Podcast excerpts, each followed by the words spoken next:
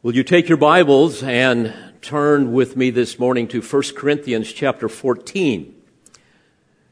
If you haven't been with us, it is our practice to go through whatever book of the Bible we are studying verse by verse. And we have been in 1 Corinthians now for many months, and we now come to 1 Corinthians chapter 14. We're going to bite off a large chunk this morning because they all kind of fit together and they're not too technical. So I'm going to read to you the first 19 verses that we will look at this morning. 1 Corinthians 14, beginning in verse 1. Pursue love, yet desire earnestly spiritual gifts, but especially that you may prophesy. For one who speaks in a tongue does not speak to men, but to, to God, for no one understands, but in his spirit he speaks mysteries. But one who prophesies speaks to men for edification and exhortation and consolation. One who speaks in a tongue edifies himself, but one who prophesies edifies the church. Now, I wish that you all spoke in tongues, but even more that you would prophesy, and greater is one who prophesies than one who speaks in tongues, unless he interprets, so that the church may receive edifying. But now, brethren, if I come to you speaking in tongues, what shall I profit you? Unless I speak to you either by way of revelation or of knowledge or of prophecy or of teaching. Yet even lifeless things, either flute or harp, in producing a sound, if they do not produce a distinction in the notes and the tones, how will it be known what is played on the flute or on the harp? For if the bugle produces an indistinct sound, who will prepare himself for battle? So also you, unless you utter by the tongue speech that is clear, how will it be known what is spoken? For you will be speaking into the air. There are perhaps a great many kinds of languages in the world, and no kind is without meaning. If then I do not know the meaning of the language, I shall be to the one who speaks a barbarian, and the one who speaks will be a barbarian to me.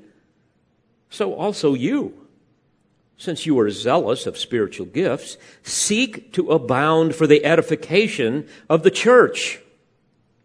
Therefore, let one who speaks in a tongue pray that he may interpret. For if I pray in a tongue, my spirit prays, but my mind is unfruitful. What is the outcome then?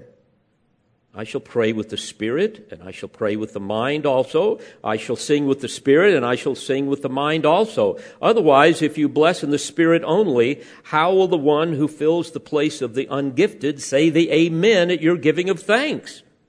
Since he does not know what you are saying. For you are giving thanks well enough, but the other man is not edified. I thank God I speak in tongues more than you all. However, in the church, I desire to speak five words with my mind that I may instruct others also, rather than 10,000 words in a tongue. Paul was deeply burdened for the church at Corinth.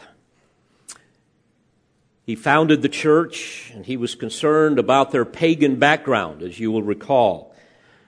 That culture contributed to all manner of difficulties in that church body worldliness, immorality, sectarian rivalries, spiritual immaturity was rampant.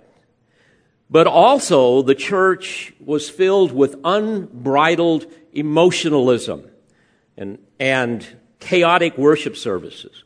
The people had deceived themselves into thinking that this ecstatic speech and emotionalism made them spiritual. They were used to erotic religion, which the Greeks called eros. We get our English word erotic from that. It means to desire, to desire for ecstasy, to experience the ultimate pleasures of subjective feelings. So think about it. Prior to coming to faith in Christ, They all knew and practiced the pagan mystery religions of their culture. And as we have studied, all of that was rooted in the mother son fertility cult, god and goddess worship of ancient Babylonian cultism that was at the Tower of Babel. You will recall that these people believed in sexual ecstasia. We get our word ecstasy from that, where they would get all worked up into an emotional frenzy in their services, their pagan services. They would have hypnotic chants and ceremonies until they finally came to a, a semi conscious, euphoric feeling of oneness with the God or the goddess that they worshiped.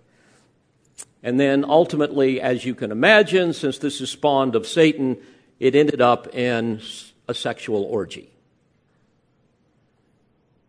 They also believed in enthusiasmos. We get our word enthusiasm from that. And this involved similar types of things frenzied formulas and foretelling and divination, revelatory dreams and visions that people were seeing.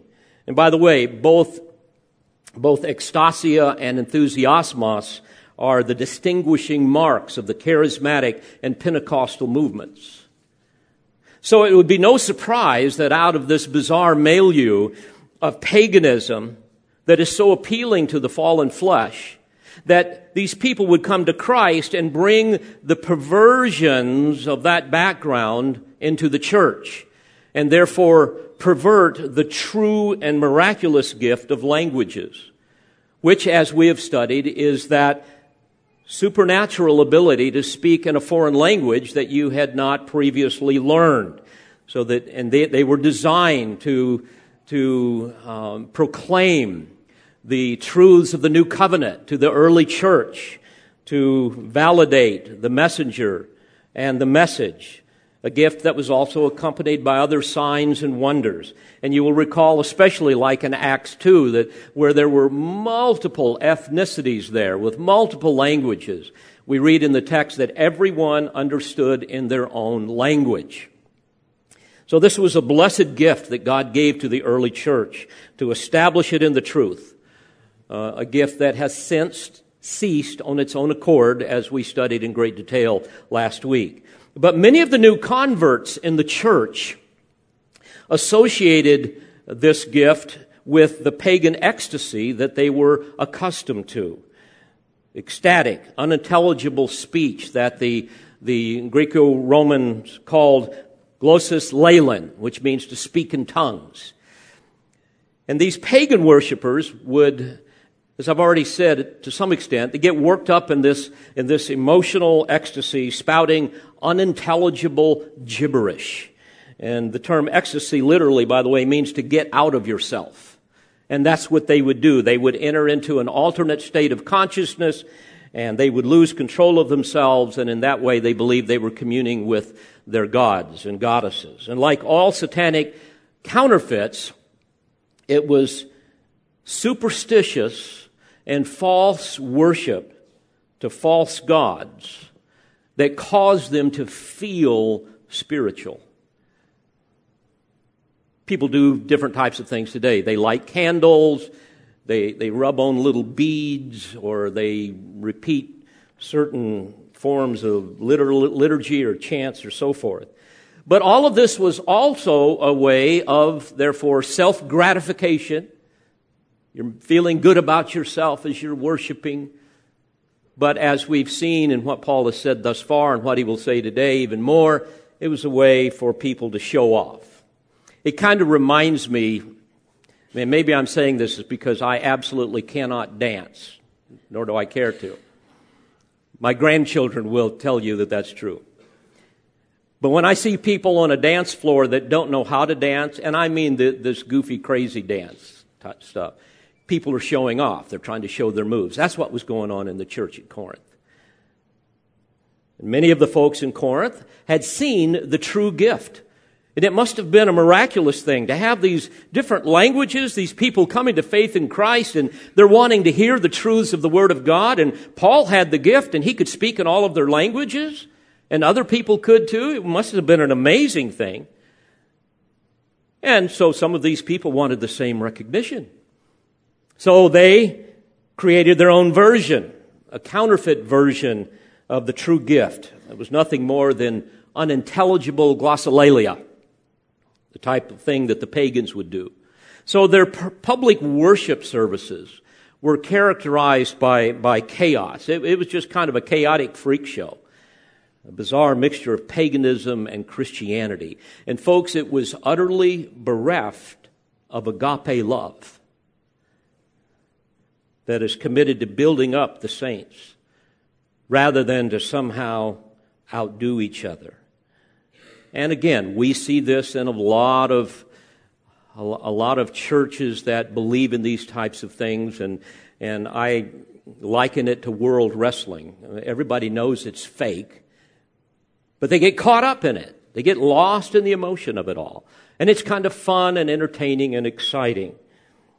Well, obviously, there, there was no real edification going on in the church because no one could understand what anybody was jabbering. Everyone was speaking at the same time. So it was kind of a competition of contrived spirituality, a cacophony of meaningless emotion. And this is summarized later in what Paul says in his instructions. The true gift of languages were to operate in the church. Notice in verse 26, he says, What is the outcome then, brethren? When you assemble, each one has a psalm, has a teaching, has a revelation, has a tongue, has an interpretation. He says, Let all things be done for edification. If anyone speaks in a tongue, it should be by two or at the most three, and each in turn, and one must interpret. But if there is no interpreter, he must keep silent in the church and let him speak to himself and to God. And in verse 33, he says, For God is not a God of confusion, but of peace, as in all the churches of the saints. And then he makes a fifth proviso in verse 34 the women are to keep silent in the churches, for they are not permitted to speak. By the way, that last proviso alone would eliminate most of what happens in charismatic and Pentecostal churches today and many other ostensibly Christian churches. So, this is what Paul was dealing with. And you will remember that in chapter 12, he instructed them on the, the varieties of the spiritual gifts that God has given. And the, the whole purpose of, of that was to, to promote unity, not division in the church. And he emphasized why everyone should be humbled and, and content with the gift that God had graciously given them. And then in chapter 13, he shows them a still more excellent way. Remember at the end of chapter 13, a more excellent way than desiring the showy gifts to show off. And that way, of course, is the way of love. And now in chapter 14, he returns to this issue of counterfeit tongues. And this morning, in these first 19 verses, we will examine them under three very simple headings. We're going to look at love produces edification. Secondly, edification requires comprehension. And finally, unintelligible gibberish is useless. Now, I want this to be immensely practical to, to us. I know that some of you, in fact, quite a number of you, have come out of these backgrounds. I've heard your stories where you were taken into rooms or you had special meetings where you were taught how to say woulda, shoulda, coulda, bada, yamaha, woulda, shoulda, coulda, bada, yamaha, or whatever it is that you were taught to say. And later on you realize, man, I, I'm just making this stuff up. And others of you have never been a part of that, but you've seen that from a distance, and, and you know that there's a lot of phony stuff going on there. So you might say, well, why study this chapter? Well, first of all, it's because it's the next chapter in 1 Corinthians, right? But, but more importantly, dear friends, you must understand there's an overarching priority that Paul is dealing with here, way beyond the issue of counterfeit tongues. And I want you to hear this. It's the priority of edification. That is the purpose of all of our spiritual gifts, to build one another up in the most holy faith. Now remember, the Corinthians were new believers, and they were, they were immature, they were carnal, they needed to be built up. And they needed to understand the, the, the priority of agape love that, that fuels the, the priority of mutual edification. And certainly we have the same need here at Calvary Bible Church, as does every church. The Corinthians needed, therefore, clear, understandable instruction and exhortation and encouragement. And Paul emphasizes the priority of this in verses 3 and 4 and 5. He then illustrates it in verses 6 through 11. He mentions it again in verse 12. Notice what he says there. Since you are zealous of spiritual gifts, seek to abound for the edification of the church. And so it goes for the rest of the chapter.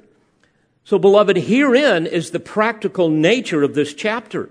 And as we begin to go through it, you want to ask yourself the question, what is my attitude when I come to church on Sunday morning to worship the Lord? What is the prayer of my heart? Is it that I might maximize my spiritual gift by the power of the Spirit to help build up others in the body? Or is my attitude one of, well, I, I hope the church meets my needs and expectations today. Sometimes those sermons just don't scratch me where I itch, you know. And I don't like some of the songs they sing. I'm, I'm not experiencing the type of encouragement that I think I need, I need to feel so I can feel good about my religion. Or, yeah, you know, Sunday school's not really my thing, uh, fellowship groups, all that type of stuff. And, and, you know, my kids aren't really too happy with what's going on in student ministries. And, and frankly, I'm just not connecting with folks like I would like to. Is that your attitude? You know, there's a couple of assumptions behind that kind of thinking. Number one, you're thinking that public worship is all about meeting your needs and your expectations. And number two, you're thinking, well, the, the problems I experience have nothing to do with my attitude, it's everybody else's problem.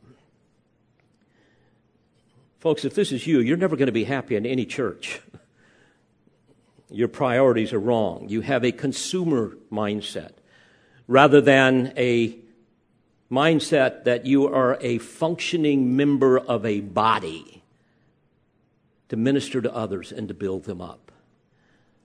Public worship is not necessarily a venue to meet your personal needs and your expectations. Now, certainly we try to do those things, don't we?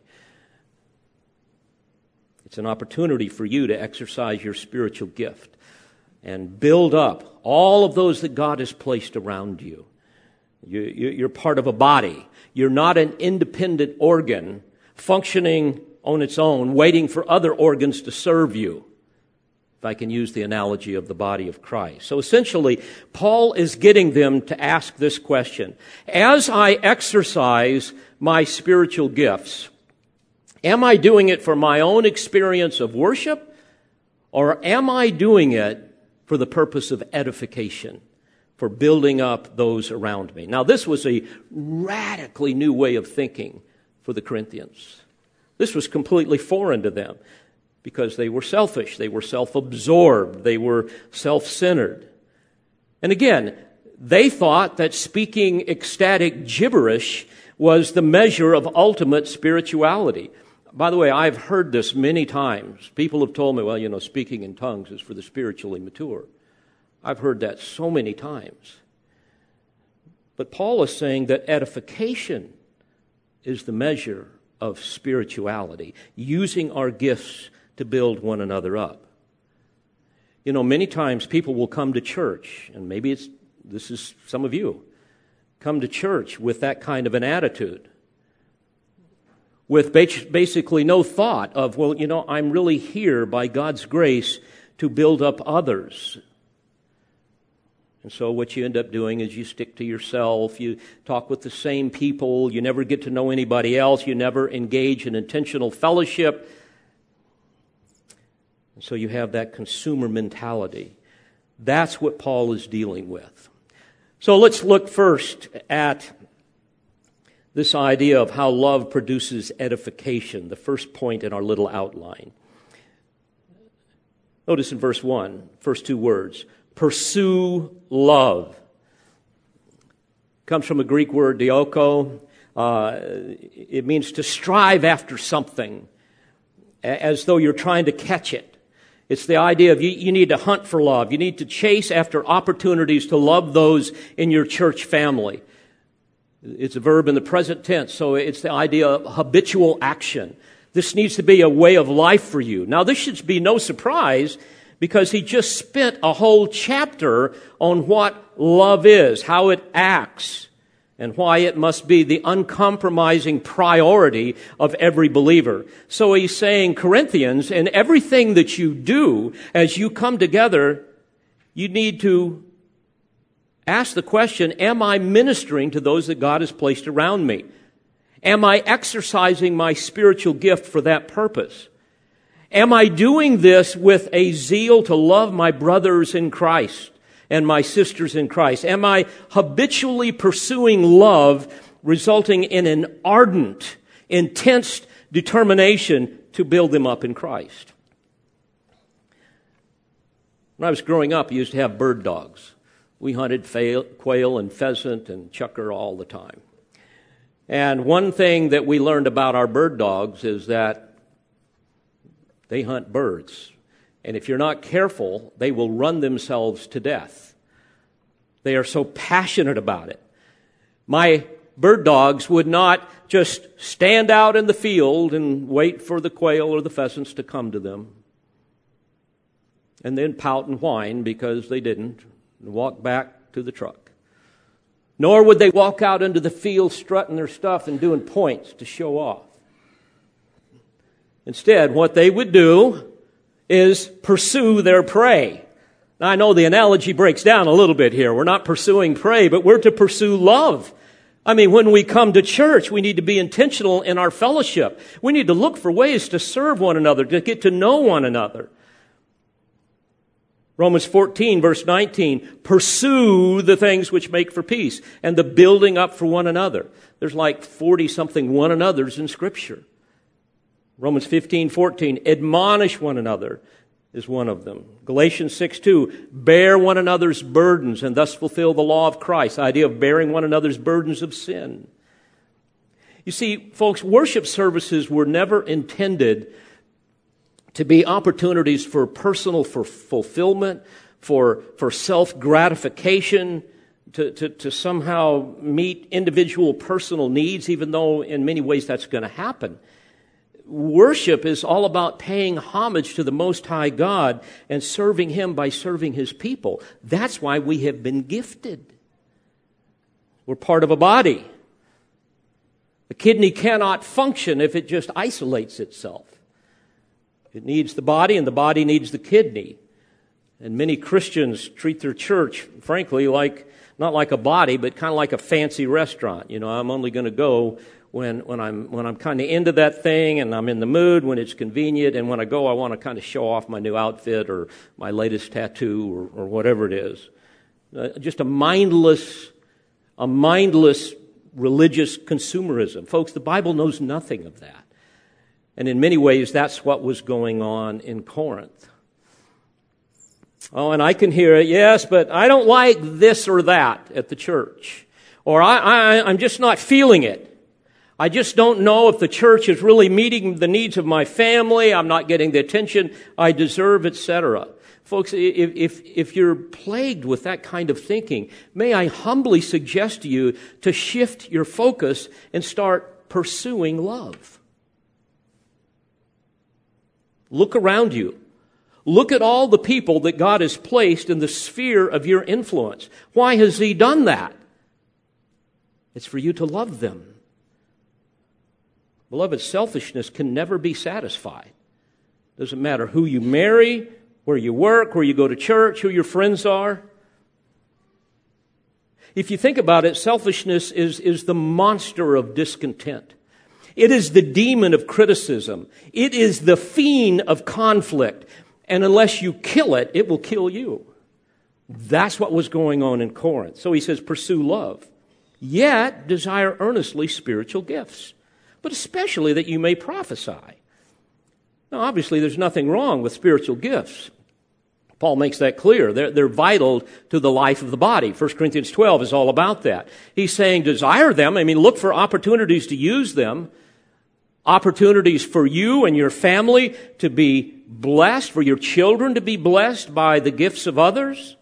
Avail yourselves of those things, but don't envy what other people have. Don't misuse your gifts for spiritual self gratification or concoct some phony gift to show off. Desire earnestly spiritual gifts, but especially that you may prophesy. You will remember that the term prophesy refers to the divine enablement to proclaim the scriptures. It was a permanent edifying gift that still exists today in many forms. All of you can proclaim the scriptures in various ways the whole church should desire this gift more than any of the others. Why? Because the Spirit uses it to clearly impart divine truth to save and to sanctify.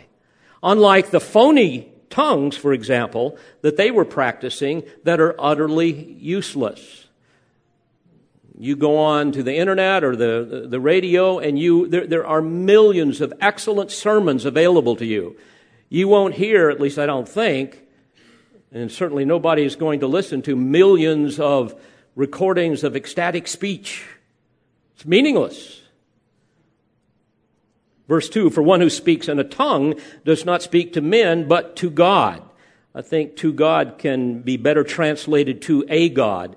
Technically, uh, it's what we call an anarthrous construction. There's no definite article, there's no the there. So it is an indefinite noun that lacks unique referential identity. And so uh, th- think about the context again. He's concerned about the, these people, they're into these pagan mystery religions, they're worshiping all these phony gods, and they've incorporated this into their worship services with all of this meaningless, useless, unintelligible stuff. And as we look about it and look at it in scripture, there's nowhere in scripture that we see anyone speaking to God in such ways. But pagans would do it all the time. He goes on to say, for no one understands, but in his spirit he speaks mysteries.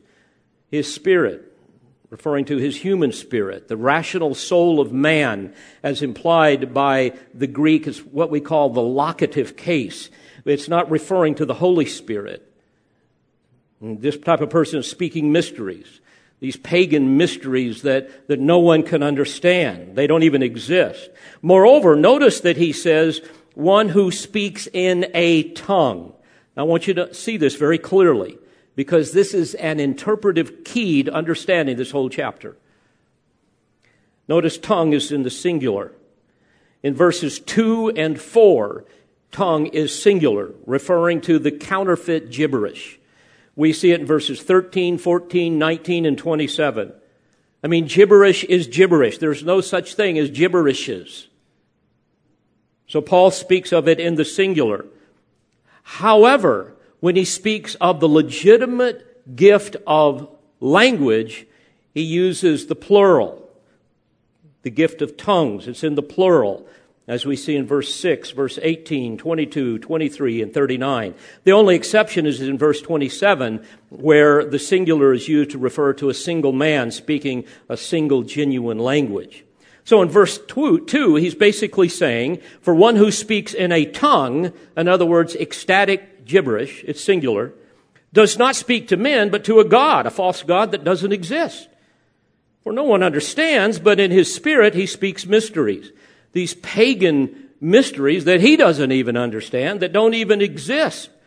You're speaking this unintelligible, irrational gibberish. But, and here's the contrast in verse 3 one who prophesies speaks to men for edification and exhortation and consolation. Folks, this is what love pursues. This is what spiritual gifts are all about. And then he uses sarcasm. Paul does this quite a bit. Verse 4 one who speaks in a tongue, there it is, singular, ecstatic gibberish, edifies himself. But one who prophesies edifies the church. By the way, elsewhere, he's going to make it clear that even the true gift of languages must be interpreted for the rest of the congregation to understand. I, I have spoken in places around the world where there are multiple languages present. I think the most, there were eight languages. And so I would speak, and you would hear eight different interpreters standing up with their little group, and you'd hear this cacophony of couldn't understand any of it, but they could. So it's very important. But with unintelligible gibberish, not even the worshiper knows what they're saying. So Paul said, You're just edifying yourself. You're just building yourself up. By the way, verse 4 is not some subtle, indirect reference that advocates a private, personal prayer language, as many charismatics and Pentecostals claim. I mean, folks, that would, I mean, you have to do exegetical gymnastics to come up with that, not to mention completely prostitute your hermeneutics. There, there, there is nothing in the context of any of this. I mean, he's talking about the true gift that will edify the body of Christ. It's not about edifying yourself. And again, this is sarcasm in verse 4. One who speaks in a tongue, the ecstatic gibberish, edifies himself. In other words, your contrived glossolalia just feeds your own pride. It, it, it's not functioning in a way that is pursuing love and building up others in the body. But, he says, one who prophesies, in other words, one who speaks divine revelation in a way that is clear and understandable, edifies the church. Verse 5 Now I wish that you all spoke in tongues. There's the plural. There's the gift of true languages. Now, obviously, he's not literally saying, well, it's just so sad. I just wish you all spoke in tongues. That's not his, what he's referring to here. I mean, he knows, according to chapter 12 and verse 11, that it's the Spirit who, quote, works all these things, distributing to each one individually just as he wills. So what he's saying here is just, he's just merely affirming the importance of the true gift. He's not demeaning it. He's not undervaluing it. But he says, but, but I wish even more that you would prophesy. And of course, the reason for that is so that everyone could be built up. And he says, And greater is one who prophesies than one who speaks in tongues, unless he interprets, so that the true, so that the church may receive edifying.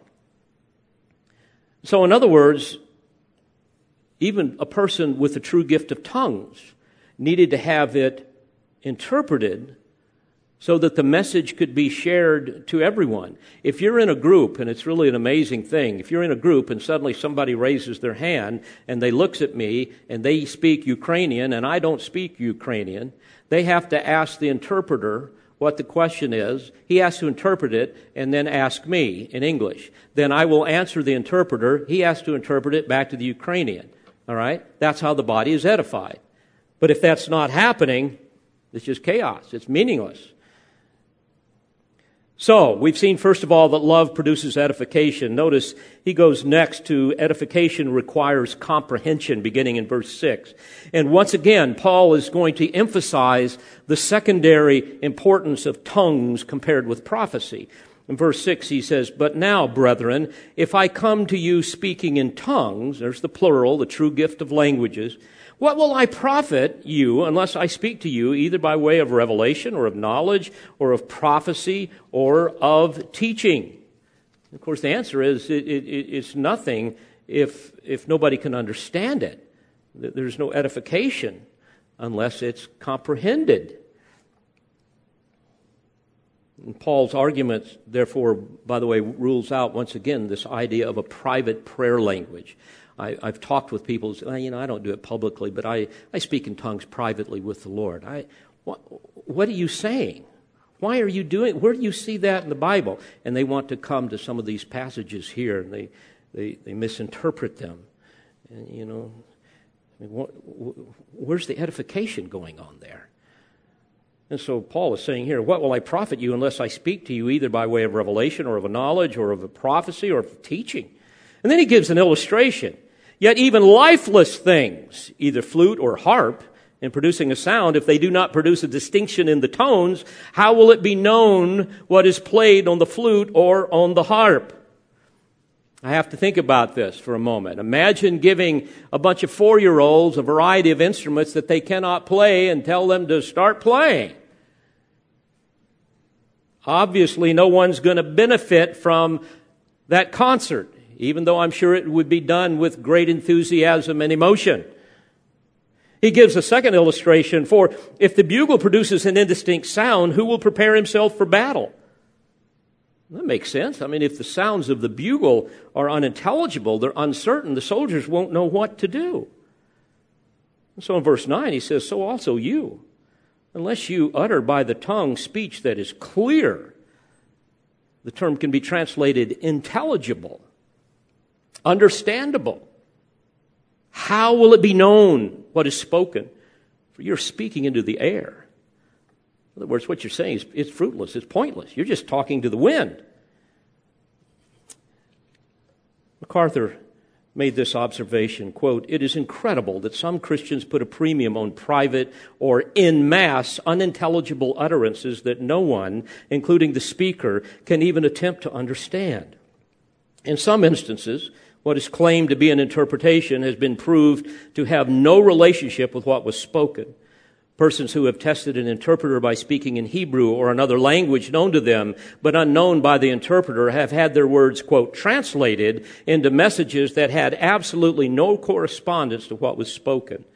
Like some of the Corinthians, such abusers not only put glorification above the edification of the church, but add deception to the abuse, end quote. Remember years ago when I studied at Moody Bible Institute, uh, we did experiments with this, and we had we had so many foreign students there that could speak other languages, and they would go and they would speak other languages, have them interpreted, have it recorded, and, and the interpretation had nothing to do with what they said. It was always some grandiose platitude like, God is doing some marvelous work among his people here today or very shortly or whatever. Paul continues his argument in verse 10. There are perhaps a great many kinds of languages in the world, and no kind is without meaning. Certainly, we know that. They all have different sounds, but they're all understood by those who speak them. Verse 11 If then I do not know the meaning of the language, I will be to the one who speaks a barbarian. And the one who speaks will be a barbarian to me. Barbarian comes from a Greek word, barbaros. It's a onomatopoeic word, a word that is formed from, from a, a sound associated with its name. Uh, we use those words like, I don't know, sizzle, pop, bang, um, clang, boom, that type of thing. And barbaros in Greek is derived from two syllables, barbar. And the point that he's making here is if a person doesn't know a language, it just sounds like bar, bar, bar, bar, bar, bar, bar. Or as we might say, blah, blah, blah, blah, blah, blah, blah, yada, yada, yada, yada, yada, jabba, jabba, jabba, jabba, jabba, that type of thing. So even when one with the true gift of tongues is speaking, it has to be interpreted, otherwise it's meaningless. And by implication, this pagan like, unintelligible gibberish is meaningless. It may be self gratifying. It may cause you to think that you're spiritual, but it is not edifying. It is not the product of pursuing love. It's the product, frankly, of self love.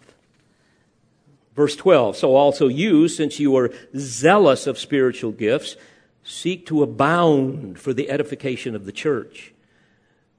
He says, seek, present tense, habitual action. This needs to be the priority of your life constantly. To be zealous, to have a burning concern for something. And what is that? To abound. Abound literally means for something to exist in large quantities. You're to have a, a burning desire for your love to exist in large quantities for the edification of the church. And once again, the intended purpose of the true gift was to edify the body of Christ, not to gratify the flesh. You, you see, it was for public, not private use. Paul is simply saying, folks, it's, it's great that you're zealous for spiritual gifts. You know, I, I applaud that, but please use them properly to build each other up in the church and beloved, don't miss this. The characteristic of the true gift of languages that God gave the early church beginning at Pentecost was a blessed thing, and it was always intelligible language that had to be interpreted. God did not give two different types of language, two different types of gifts. One that could be understood, but the other one some kind of incomprehensible gibberish, irrational, ecstatic glossolalia.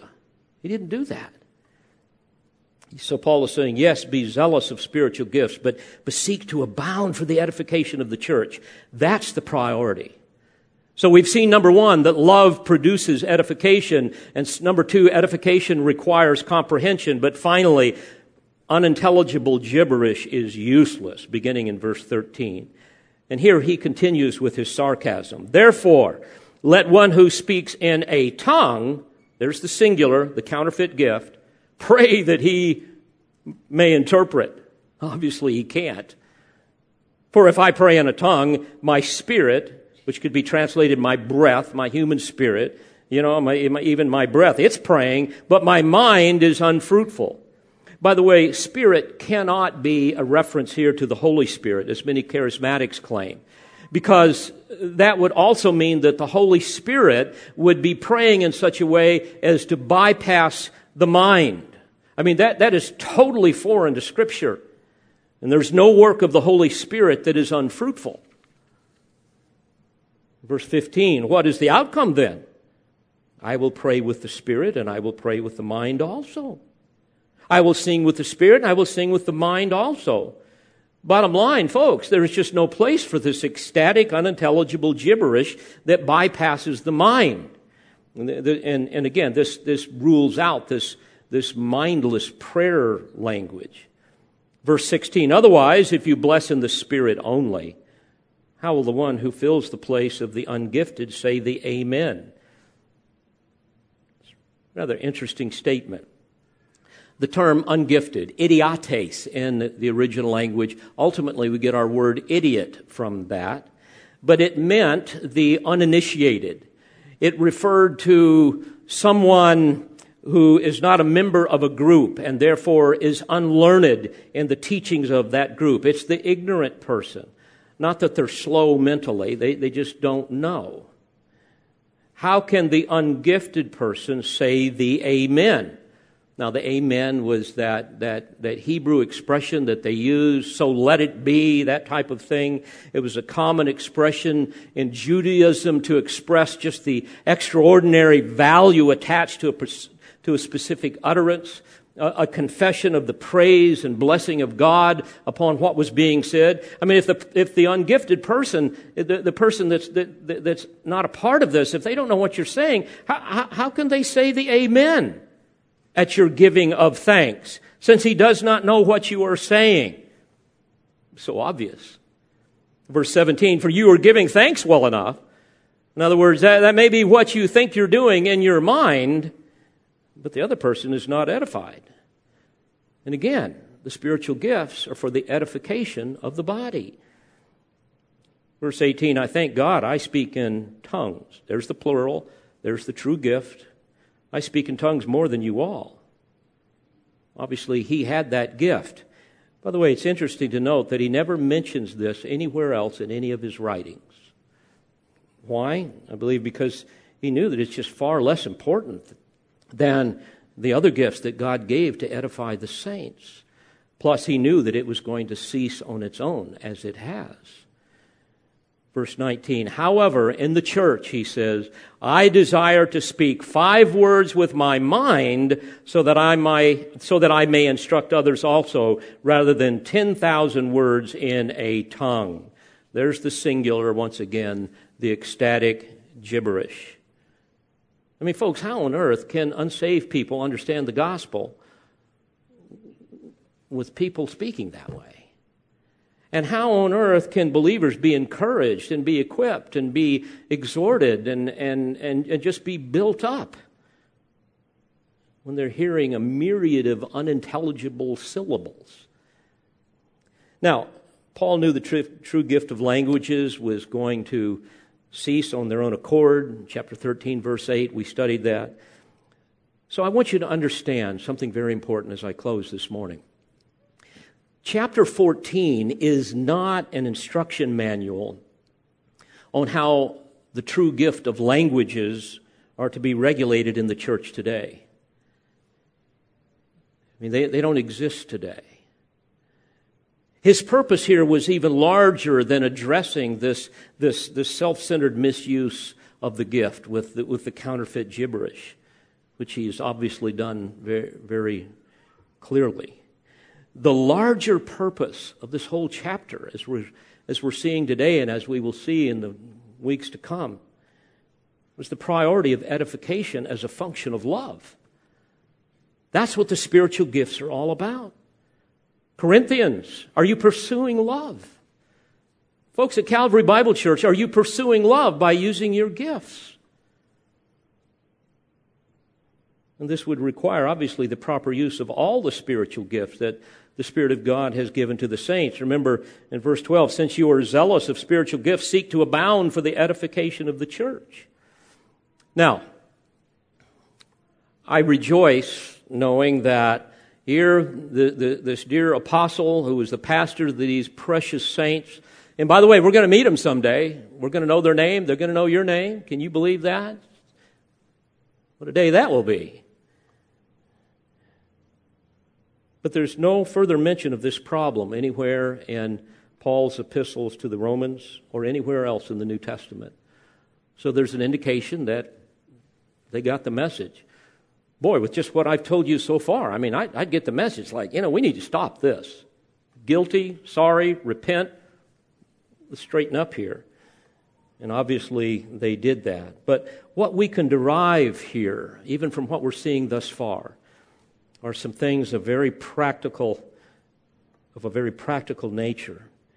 First of all, folks, there, there's no place for self centered, unbridled emotionalism in the church. There's no place for that. That's a fruit of the flesh, not a fruit of the spirit. And secondly, there's, there's no place for substitute gifts for the purpose of self gratification or, or even private use. True spiritual gifts are for public, not private use, and they are for the purpose. I've said it probably way too many times, but I want to get my point across. They are for the purpose of building up the body of Christ. They are for the purpose of edification. So, beloved, ask yourself this Am I living to myself when I come to church? Or am I committed to pursuing love? Do I somehow think that coming to church is all about my own personal experience, my own individual needs? Or do I realize that I'm part of this magnificent, mystical, spiritual organism called the body of Christ, of which Christ is head.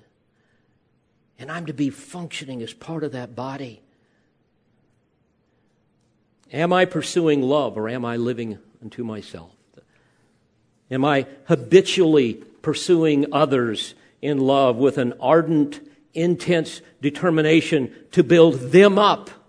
in the body of Christ? Or am I just focusing on myself or, or my kids or whatever? I would close by asking you this Have you contributed to the edification of those that God has placed around you today? You've still got a chance. We're going to close here in a moment because that's the priority. God, in His sweet providence, has brought you into the sphere of influence of all of these other people. And He has uniquely gifted you to minister to them in ways that maybe nobody else could. And folks, I'll tell you what, when you get serious about living this way, you won't have time to complain about the music or student ministries or a hundred other things that probably need to be fixed. Right? I mean, some of it's legitimate, some of it's not. The music's fine, by the way. You know, mu- mu- music. Eh, the, the preaching needs a little, but you get the point. And as long as you're self focused, you're going to find things to whine about. And you are never going to be happy. But you get serious about doing what we read about right here in this passage, and everything else changes. So may this be the spirit empowered zeal of our hearts here at Calvary Bible Church. Let's pray together. Father, thank you for the great truths that emerge from your word. And I pray that by the power of your Spirit, you will cause them to bear much fruit in each of our lives. So that those who are without Christ can see the power of the gospel. They can experience your love as they experience, experience our love for them. And as we communicate to them very clearly the great truths of your word. Continue to bless this church. I thank you for each and every person that's a part of it. May we continue to be united together in love, abounding in love with a zeal to use our gifts for your glory as well as for our good. I ask in Jesus' name, amen. We pray you've been edified by this presentation. You've been listening to the teaching ministry of Calvary Bible Church in Jolton, Tennessee. For more information on Calvary Bible Church or for more audio, please visit our website at cbctn.org.